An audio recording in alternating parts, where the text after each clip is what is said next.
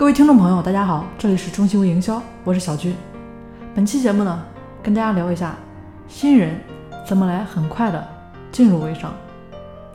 其实不知道很多人最初接触微商是因为什么？是听说一个月能赚一辆宝马，两个月能买别墅，还是说能让很多屌丝逆袭？那这到底是一个怎么样的行业？为什么会有这么大的利益驱动？当然，也只有真正的进入这个行业的时候，很多人才发现微商并没有那么简单。当然，月入宝马、别墅的微商呢也是存在的，但是也是非常少的。就像我们当初上学的时候，考入清华北大的毕竟也是少数。当然，在我看来，微商呢就是把自己觉得不错的产品或者服务分享给朋友，顺便呢赚点零花钱，而并非一开始就仅仅盯着朋友口袋里的钱不停的刷屏。前期刷屏可能是有效果的，因为呢你卖的是人情。微商做得好，的确大多数呢是人缘不错的。但是如果说刷屏过多被拉黑也是迟早的事，因为朋友圈是分享生活的地方，一直刷屏，那那些不做微商的人呢，实际上是很难忍受的。这就好比说电视剧插播广告，哎，我们觉得这个电视剧还能看，但是广告里面插播电视剧，这样的电视剧还能看吗？那朋友圈营销呢也是同样的道理。那到底新人怎么来很好的向世界宣布自己开始做微商？刚开始的这三条朋友圈呢非常的关键。如何发第一条呢？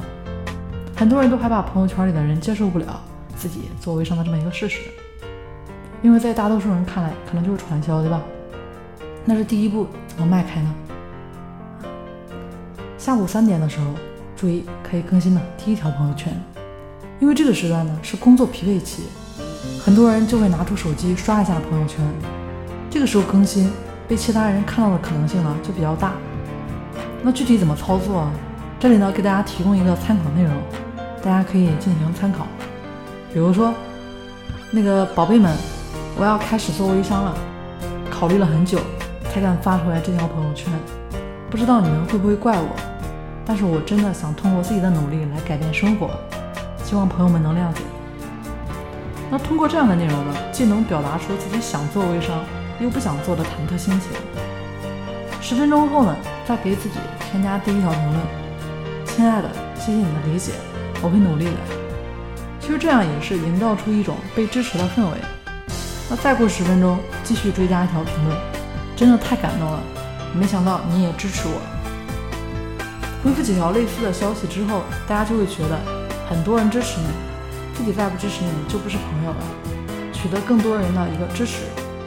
晚上九点的时候呢，更新第二条朋友圈。这边经过测试，实际上晚上八点钟看信息的人是最多的，所以很多微商都会选择这个时候刷屏。但是大量刷屏呢，效果反而不好。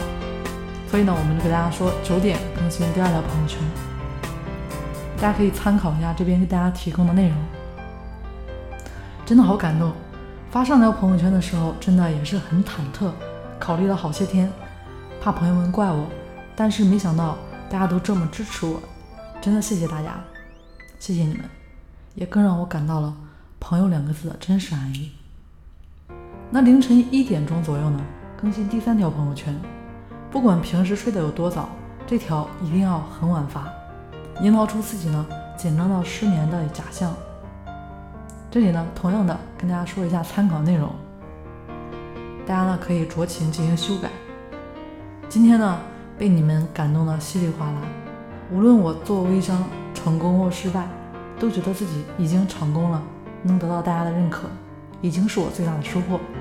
谢谢你们的理解、认可，我会努力做好这件事，不辜负你们的鼓励。那同样的，隔上十分钟呢？跟自己添上一条评论，我让你们感动的都失眠了。再隔十分钟，追加第二条评论。我想这辈子最幸运的事情就是遇到你们，有你们真好。那通过这样的评论，让更多人接受、认可你做微商的这件事，让大家觉得你是在努力的做好这件事。微商更多的是建立在情感交流的基础之上的。就是通过这三步呢，大家就看到已经很好了。